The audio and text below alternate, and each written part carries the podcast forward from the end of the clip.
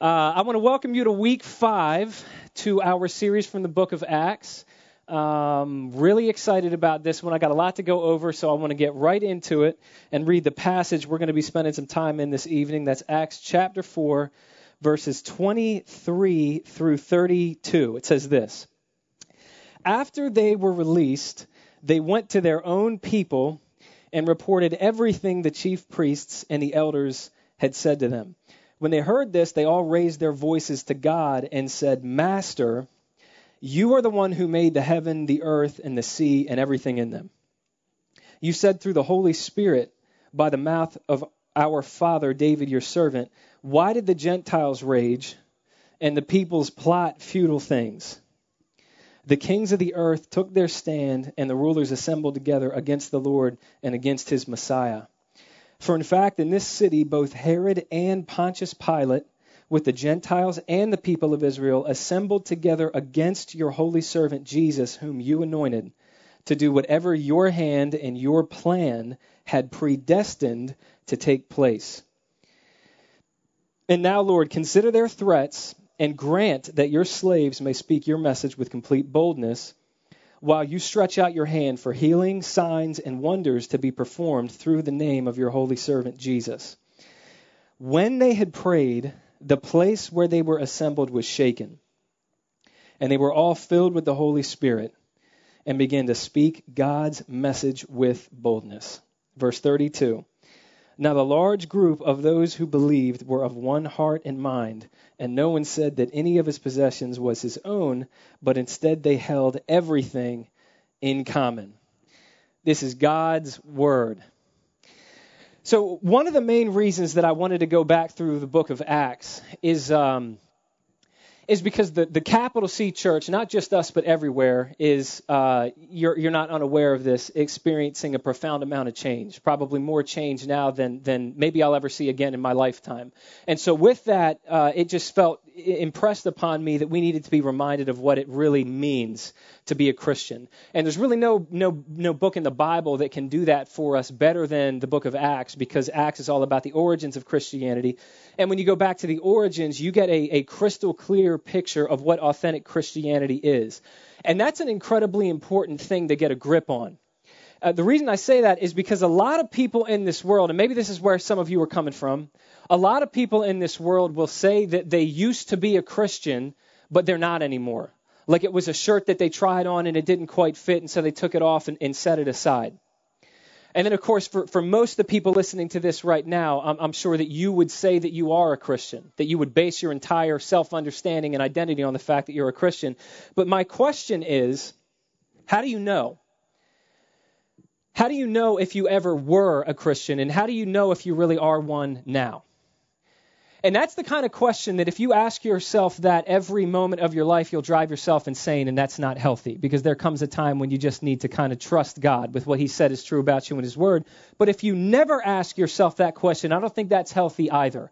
And so, what I want to do during our time together this evening is take that question into this passage uh, because in this passage, what we see is four marks of real Christianity. And those are going to serve as the four ideas of tonight's teaching. And I, and I would just ask this is what I've been doing all week as we roll through these four ideas to just be willing to take a self inventory and to look into your own life and into your own heart and ask yourself if what we see here is what you see in your own heart. And so, with that, I want to get to what's going to be our first idea this evening. It's that number one, real Christianity is marked by serving God consistently. Let me say that one more time. Real Christianity is marked by number one, serving God consistently. Acts chapter 4 begins a, a marked uh, turning point for the people of God.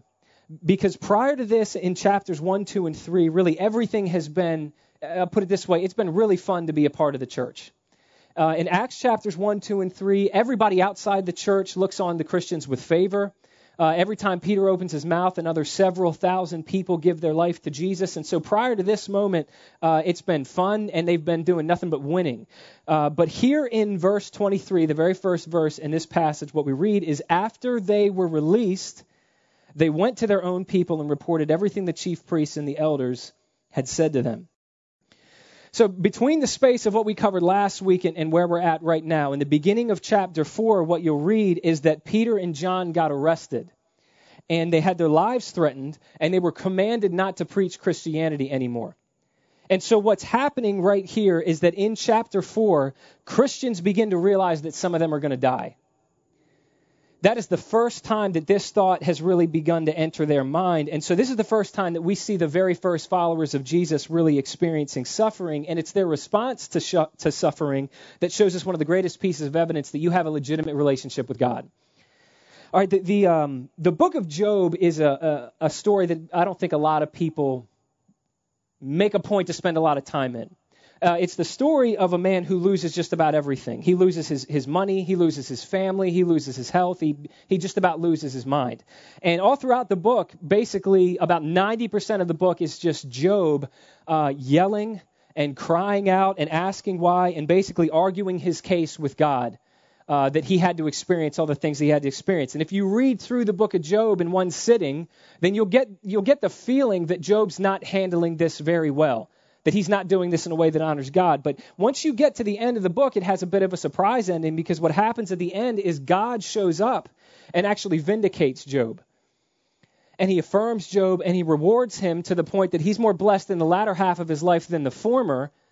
And then the flip side of that coin is that God actually rebukes Job's friends for criticizing him and for insinuating that he wasn't processing his pain correctly or that he'd done anything to deserve it. And so it's a, it's a confusing book on its face, but the way to understand Job is to go back to the beginning of the book, and you see this conversation between God and Satan. And at the front end of Job, what, what, uh, what God does is he says, Have you seen my servant Job? There's nobody like him in all the earth. And in response to God's comments on Job, Satan responds and, and he actually accuses Job and he asks the question. He says, Does God serve you for nothing? And, and, what Job is doing is he's basically saying to God, he's saying, the reason Job serves you is because it's paid off for him. He's had a lot of great benefits at a very low cost. But, but Satan's point is that Job is not a servant, he's a consumer. And so he's not really he, he's not really serving God so much as he's serving himself and using God. And so what Satan says to God on the front end of Job is essentially, if you let me cause enough suffering in his life, I'll show you who he really is. And so the book of Job is basically predominantly it's Job's response to all the hardship and all the suffering that God allowed to happen in his life. But the reason that at the end of the book of Job, despite all of Job's ranting and his raving and his calling out and his yelling and his arguing his case, despite the fact that God still vindicates him in spite of all that, is because all during the book of Job, Job is, is ranting and raving, but he's doing so before God. Job might be, uh, you know, kind of losing his mind, but he's losing his mind toward God. In other words, what that means is that all the suffering that he experienced didn't drive him away from God. It, it, it, actually intensified his prayer life and therefore drove him even closer to God than he was before. And, and so, although, as the book of Job kind of shows, although Satan was wrong about Job specifically, that he really was a servant of God. He was not just a consumer. What Satan was, was, was right about is the fact that true servants of God serve God for nothing other than God himself, not for what they get out of the relationship. And so, really, the premise that the entire book of Job is, is, is written upon is the reality that nothing, uh, suffering, like nothing else that we experience in this life, will reveal to you and I whether or not we got into our relationship with God to get Him to serve us or out of a genuine desire to serve Him. And so, in a sense, you can't even necessarily really know that you're a Christian until you've suffered. You can be a Christian until you've suffered, but until you've been through that, you can't really know that yourself. And so, with this idea in mind, I want to I pivot back here to Acts chapter four and, and see these the people of God. So they know in Acts 4 for the first time in their lives that some of them are going to die for the sake of obedience to Jesus. But in response, they do the same exact thing that Job does all throughout the book of Job. Luke tells us they raise their voices to God in prayer, which, which already in and of itself is moving to me. When I think about all the ways that I've responded to prayer throughout my life, but what's a whole lot more challenging to me, maybe inspirational to me or some other word, is what these people pray for in Acts chapter 4, because it's none of the stuff that you and I would pray for. What you'll find in this prayer is they do not ask for a change in their circumstances. They don't ask for protection in the midst of their circumstances. And they don't even pray for vengeance on the people who are the cause of their circumstances. What they pray for is recorded for us in verses 29 and 30, which says this And now, Lord, consider their threats and grant that your slaves may speak your message with complete boldness, while you stretch out your hand for healings, signs, and wonders to be performed through the name of your holy servant Jesus. And if I can just paraphrase that prayer, what this is, this is the earliest Christians essentially saying, God, just give us the courage to keep obeying you so that you can keep transforming lives through us. Now, in, saying this, I want to make this real clear. There is, biblically speaking, there is absolutely nothing wrong with, with praying for your needs. I mean, Jesus even included in the Lord's Prayer, give us this day our daily bread. So, so Jesus himself said that it's a good thing to enter into the presence of God in prayer and present your needs to God. But that's not the focal point of this prayer. And in this case, the followers of Jesus don't even go there because your needs are not the primary thing that you're after in your relationship with God if you truly are a Christian. And so, what this passage shows us is, is therefore, you can't really be sure that you are a Christian if your life is going okay. And whether or not we like this or not, and I don't like this, so I'm guessing that you don't either, we actually need our lives to go in and out of okay. We actually need to go from the mountain to the valley. And it's only if throughout the ebbs and flows of life, and the peaks and the mountains and the darkest valleys of life, that there's a consistent desire to serve our Creator that we can then know that we legitimately do have a relationship with God. So, first off, real Christianity is marked by, on the one hand, serving God consistently. The second idea I, I see in this passage is, is that number two, real Christianity is marked by knowing God deliberately. Number two, real Christianity is marked by knowing God deliberately. I'm sure that you've probably heard this before, but, but to know about God is one thing. Scripture tells us that demons know all about God. They have a better grasp about who God is than you and I will on this side of eternity. But, but to know God, to actually know God, is to be a real Christian. And knowing God, when we talk about knowing God, what that means, it, it, at least two things. It means that what you have with God is personal, and that what you have with God is, a, is an actual relationship. So let me walk to, through these, these two ideas. First and foremost, uh, this shows us that, that what, we, what we have with God what you and I have to have with God needs to be, on the one hand, personal. All right, in our culture, which you'll hear a lot of people, maybe you've heard this term before, but a lot of sociologists and even you know Christian missiologists have started to refer to our culture as a post-Christian culture, which is the first time that we've experienced that as a country.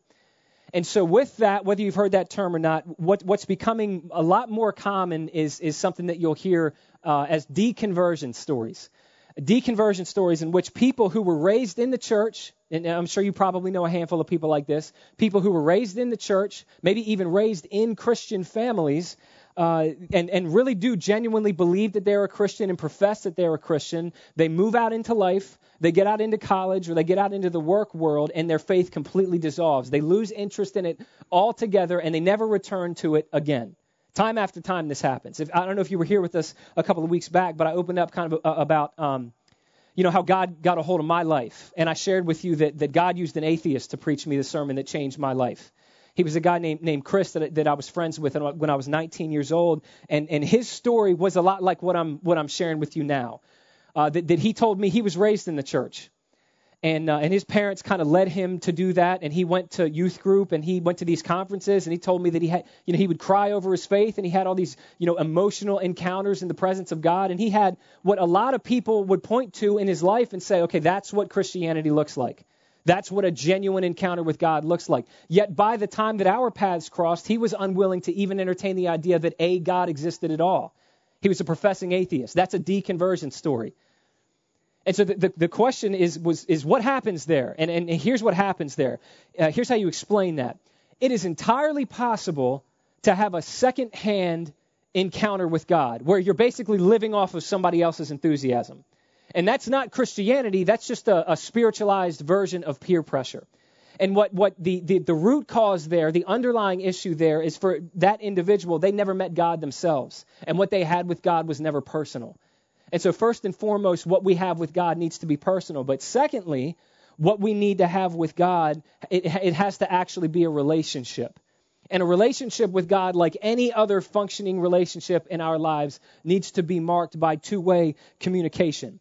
All right, I, I recently heard this. This surprised me. Maybe you'll find this interesting. But I, I recently heard that uh, that uh, surveys have demonstrated that something like 80% of Americans will say that they pray, and that they pray regularly. And when asked the content of their prayers, what they pray about, it's just about their needs. And so their prayer life is essentially just, you know, I need this, I need this, I hope this doesn't happen, save me from this, bail me out of this kind of thing. And, and, and so let me just speak to that real briefly here. If, if, if that's all your relationship with God is marked by, then, then what you do not have is a personal relationship with God. That, that's not any more a personal relationship than the relationship you have with Amazon. Because what you're basically doing is just placing spiritual orders, and you've attempted to reduce God to this kind of divine Amazon in the sky. Uh, in uh, Eugene Peterson, in, in a book that he wrote called Answering God, he, he points out something that I, I, I find you know, really revelatory and really helpful in understanding prayer. He said that prayer is not so much talking to God as it is answering God. And, and I heard it explained this way that the, the only reason that you know how to speak is because somebody spoke to you first. And it's a biological fact that if all throughout your childhood, if no one had ever spoken a language to you, then you would have never learned how to speak a language yourself. The only way any of us ever learn how to communicate thought is because whether or not we wanted to, we listened for a very long time to people speaking to us first. And slowly and surely over time, we gained the ability and the skill in speaking back. And it's, it's the same thing, according to Eugene Peterson, and he's right. It's the same thing when it comes to forging a relationship with God because God has spoken in His Word. That's why we call it His Word. And He's revealed everything that we need to know about Him in His Word. And so when we open our mouths to pray, we should be responding to that. Prayer is basically, it's just hopping into a conversation that God already began long before we got here. And the reason I bring all this up is because that's exactly what we see the apostles doing here in Acts chapter 4. So, so, if we can just get here for a moment, what, what's happened in the apostles' lives is probably for the first time uh, since the resurrection, they're, they're legitimately scared. They're afraid. I think a lot of times we have this tendency to kind of you know, dehumanize and, and almost make heroes out of the first followers of Jesus like they weren't full of the same stuff that we are. It's just not the truth. They were afraid in Acts chapter 4. That's why they're praying for boldness. You don't pray for boldness if you already have it. So these people are filled with fear. But, but what they do in praying is instead of going right to their fear or right, right to what they think their need is, is they go to Scripture. And in their, spray, their, their prayer, all they do is they just pray through Psalm 2. We read about it in verses 25 and 26. It says, You said through, your, through the Holy Spirit, by the mouth of our father David, your servant, why did the Gentiles rage and the peoples plot futile things? The kings of the earth took their stand, and the rulers assembled together against the Lord and against his Messiah. All they're doing is directly quoting Psalm chapter 2 and turning it into a prayer. And if you read Psalm chapter 2, that, that psalm is all about the fact that even though nations might rage, and even though people might rebel, and, and even though as a, as a servant of God and as a follower of Jesus, you might find yourself in a situation where you feel surrounded and you feel outnumbered and you feel overwhelmed and you feel intimidated, that in the midst of that, God has not moved even an inch off of his throne. God never stops being in control of exactly where you are and everything going on around you. And nothing that moves you moves him. That's basically the entire theme of Psalm chapter 2. And so what's happening here in Acts is that the apostles are afraid. But they're not saying, God, we're, we're really we're, we're afraid and we need you to give us some courage, or, or you know we have anxiety and we need you to give us peace. What they're doing is something that anybody who desires to see spiritual growth in their own life needs to learn how to do, which is to take something that God's revealed about Himself in His Word and respond to Him on the basis of that and pray it into your own heart until it changes you. And, and so in this particular instance, what you have is, is, is apostles, early followers of Jesus who were dealing with fear and anxiety. And I just want to pause here and point out that maybe somebody listening to me right now can relate to that. What you have here is a group of followers of Jesus who are pretty concerned about what tomorrow and the day after that and the day after that is going to look like for them and for their spouses and for their kids and for the people that they care about. They're dealing with more uncertainty than they ever have before. They, I mean, they have anxiety, and they have a good reason for it.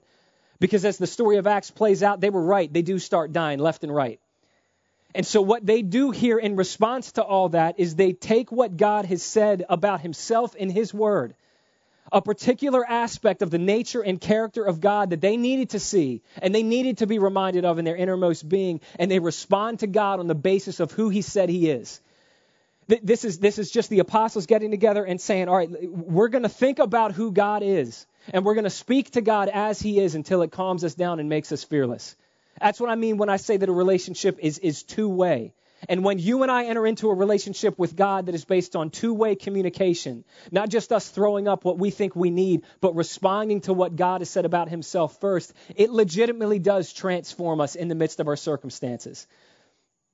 And, and you can see the evidence of this in the verses that follow, because in verses 27 and 28, we read, For in fact, this is the second half of their prayer. They say, For in fact, in this city, both Herod and Pontius Pilate, with the Gentiles and the people of Israel, assembled together against your holy servant Jesus, whom you anointed. That's them just talking about the crucifixion.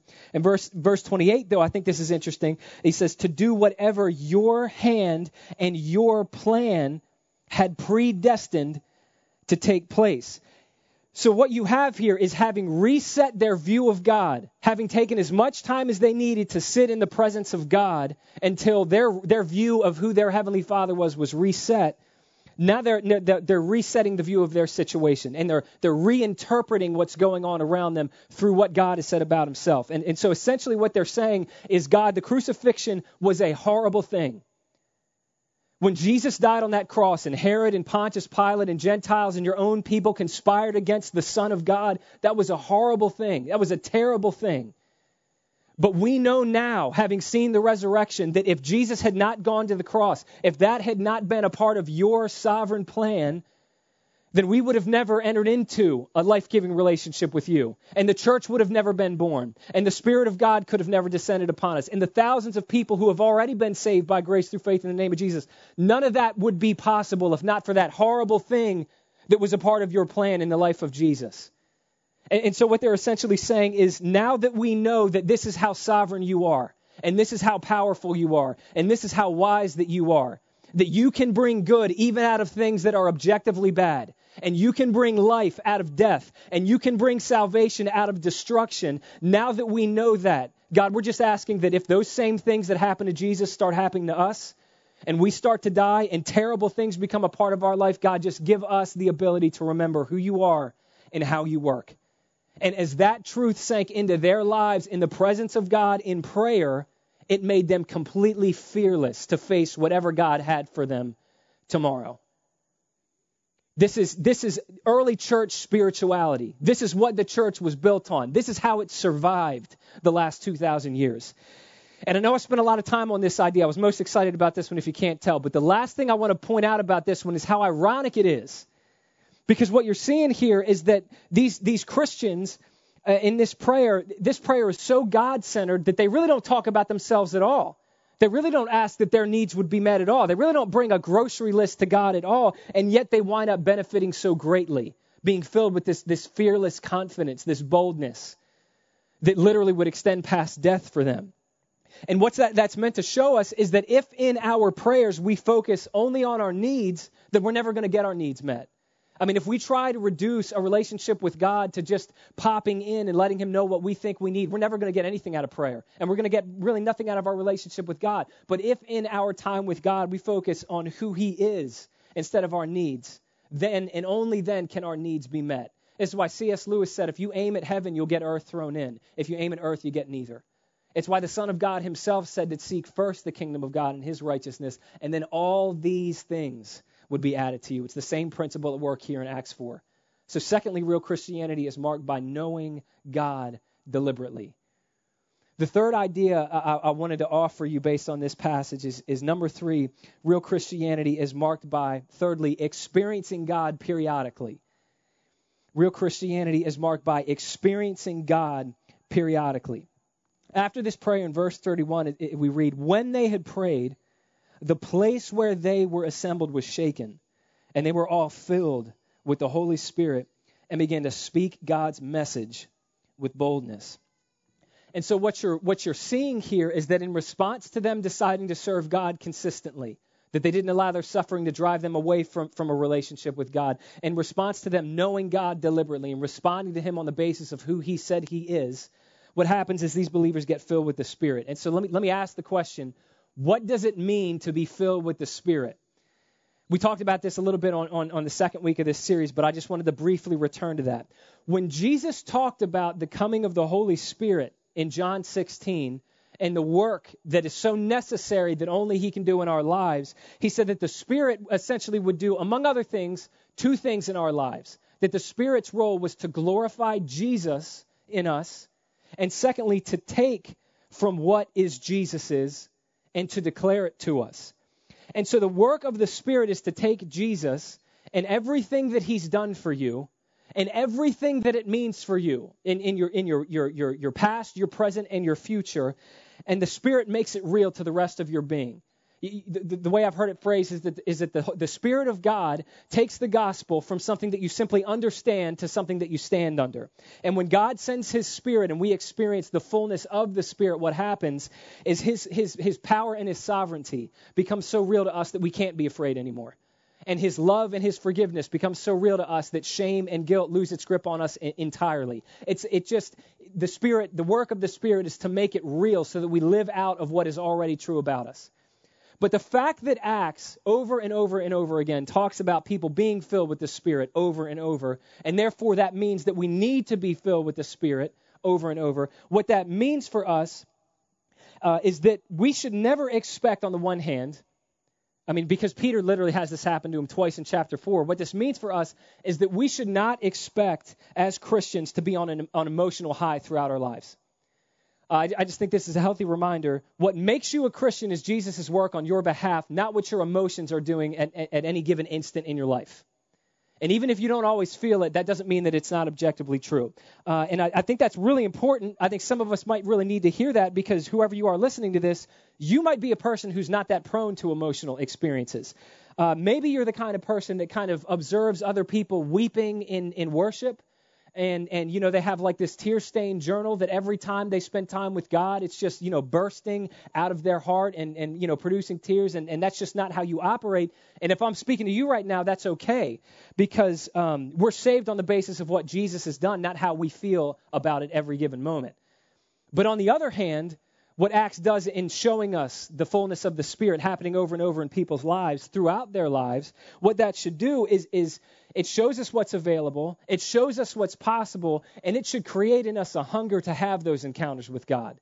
I, I want to read something to you. For, this is right out of the um, right out of the um, spiritual diary of, of Jonathan Edwards. I think this is incredible. He said, he said, once as I rode out into the woods for my health in 1737 for divine contemplation and prayer, I had a view that for me was extraordinary of the glory of the Son of God as mediator between God and man, and his wonderful, great, full, pure, and sweet grace and love. He said, The person of Christ appeared ineffably excellent, with an excellency great enough to swallow up all thought and conception, which continued as near as I can judge about an hour, which kept me the greater part of the time in a flood of tears and weeping aloud. He said, I have several other times had views very much of the same nature and which have had the same effects. And that's just Jonathan Edwards talking about exactly the same thing that the first followers of Jesus were experiencing in Acts 4. That's the fullness of the Spirit, when it becomes so real to you that it actually changes you. But, but notice at the end of his little journal entry there, he, he wasn't saying he always lived like that. He wasn't saying, you know, that every day was joy upon joy. He said that he had several of those encounters throughout his life. And so when you zoom out from the book of Acts, on the one hand, what we're shown is we should not count on our emotions. And it shouldn't surprise us when our emotions aren't always caught up to the objective reality of where we stand with God because of what Jesus has done for us. But on the other hand, we should see what's available and we should desire to have those encounters with God. And that balance is really hard to find in churches because that balance is really hard to find in people. And what, what you, you, you tend to have is people who are either always chasing an emotional high or, or people on the other end of the spectrum that try to reduce Christianity to this really cold, calculating, purely intellectual thing. And of course, people from both camps have a tendency to look down on each other. But the truth is, it's neither one of those. So, thirdly, real Christianity is marked by experiencing God periodically. But the last idea I wanted to, to leave you with, number four, is that real Christianity is marked by exhibiting God generously. And the, the last verse in this passage that we're looking at today, verse 32, it says, Now the large group of those who believed were of one heart and mind, and no one said that any of his possessions was his own, but instead they held everything in common. And, and so, so remember, right before this, in verse 31, we're told that these believers were filled with the Spirit and they spoke God's message, and they did so with boldness. That's a Greek word that literally means fearless confidence is how it's literally translated. And so what Luke is telling us is that right after these believers became fearless, the very next thing we read in the, in this passage is that they started giving their money away like crazy. And there's a connection there. And what that means for us, what, what I'm convinced Acts is trying to get us to see here, and I would just ask you to, to, to really take a self inventory as I say this next phrase and ask yourself if, if this is not true of you because I can tell you that, that I, I wholeheartedly believe it is true of me. What this shows us is that one of the primary reasons that we are not more generous is because we're fearful. It's because we look to our money and our investments and our savings and our stuff to give us a kind of security and safety that only God can give us. And the more that we do that, the more, of course, if that's our source of security, then we can't let go of that. But what this passage also shows us is that when God becomes real to us, and all that God has done for us in Jesus becomes real to us, and the Holy Spirit of God causes us to be transformed by that, and we live out of that, what happens as God becomes more real to us, our money becomes less real to us. And we stop looking to it to make us safe and secure because we know that we have that in God in a way that nothing else can give that to us, and so we're free to give it away. And, and so, lastly, one of the marks that you're a real, genuine Christian is that you become more and more generous as the years go by. Now, the, the, last question that I want to answer, having given you those four ideas, is just where do these marks actually come from? Because it would be a grave mistake to look at these four ideas and say, well, let me just try really hard to conjure these things up in my life.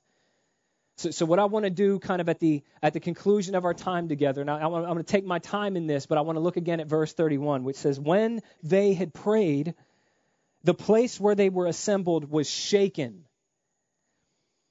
And they were all filled with the Holy Spirit and began to, to speak God's message with boldness. It, it's, uh, it's noteworthy that the, the, the descent and the manifestation of the presence of God in these believers' lives in Acts 4, it's noteworthy that, it, that an earthquake accompanied that because because numerous times, all, really all throughout the Old Testament, what we read is that when God's presence is made manifest, there's an earthquake, and that's meant to show us that that that when God comes down, what, what's happening is something of greater substance than reality is coming into contact with something that can't bear it. And so, whatever God's presence and his manifest glory comes into contact with really has no choice but to be shaken apart. I've always thought about it this way if you drop a bowling ball on a glass table, the table shatters.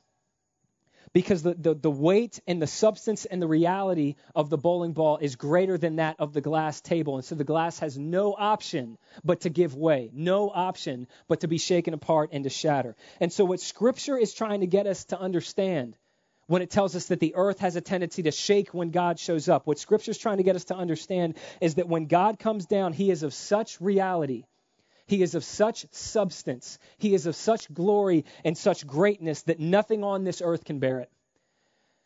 That's why when God's manifest glory descended on Sinai, the mountain itself shook. And Moses told the children of Israel, Don't even go near the base of this mountain. It's not safe for you.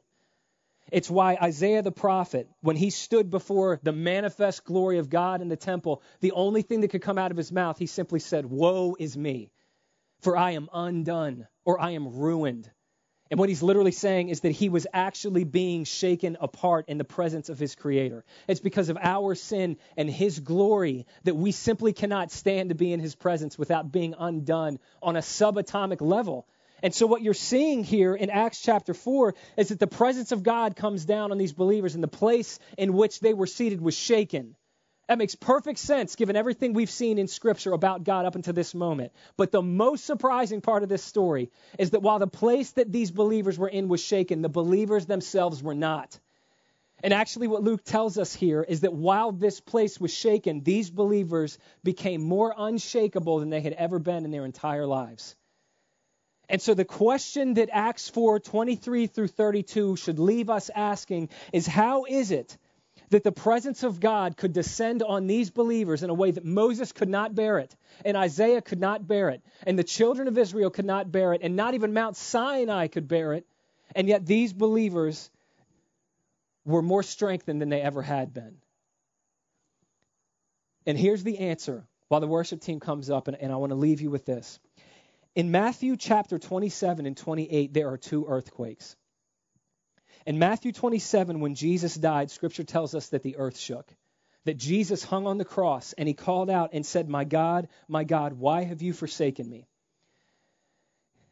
And he, he gave up his spirit and he breathed his last. And when he did, Scripture tells us that blackness covered the skies and the earth shook and rocks split and the veil in the temple was torn top to bottom and tombs emptied as the earth literally gave way. And the reason that the earth shook then was because something was descending that was causing that earthquake. And what was happening in that moment was God was coming down in judgment on Jesus.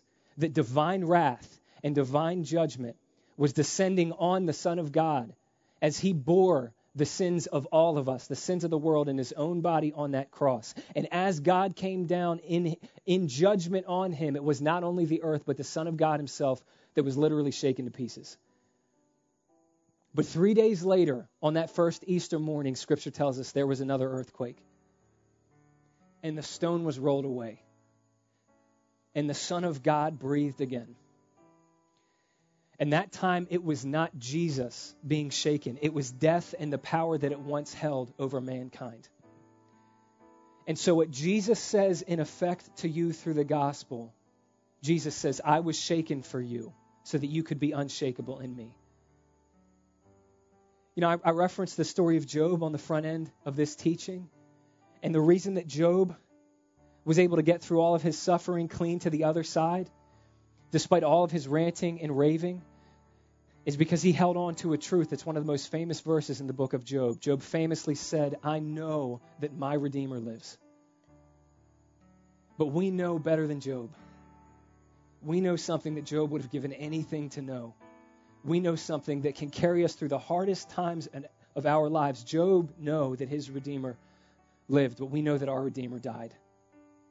And because Jesus went through that for us, because Jesus experienced the wrath of God for us, because Jesus experienced what it was to be shaken for us, we can trust him right here and right now. And in him we become unshakable. And that's my that's my heart for all of us. That's my desire for all of us that we would be a church that is unshakable because of what our God has done for us in Jesus. And if there's anything that the world needs right now, it's a church that is unshakable. We could be that church by grace through faith in Jesus. That's it. That's all. Let me pray for us. Father God, I, I want to thank you first and foremost for the finished work of Jesus, that in Jesus we have a Savior that was shaken for us, that we might be unshakable in Him.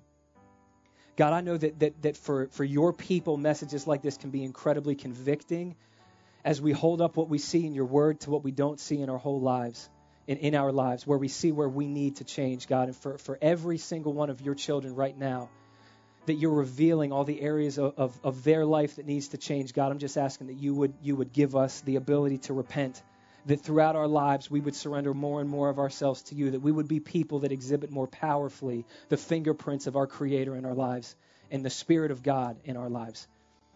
God, and lastly, I want to pray specifically for people listening to me right now who don't have a relationship with you. People who, in hearing the marks of real Christianity, realize that none of those marks are present in their lives because they do not have a life giving, transforming relationship with you because they've never surrendered to your Son, Jesus. And whoever that is, whoever that is listening to this right now, God, I pray that you would draw them to yourself, that your light would shine so brightly in their eyes they could not ignore it any longer and that they would surrender to the Savior who was willing to be shaken for them, that they might find life and life abundantly in the name of Jesus. It's in the name of your Son that we come before you with boldness and with confident expectation. Amen.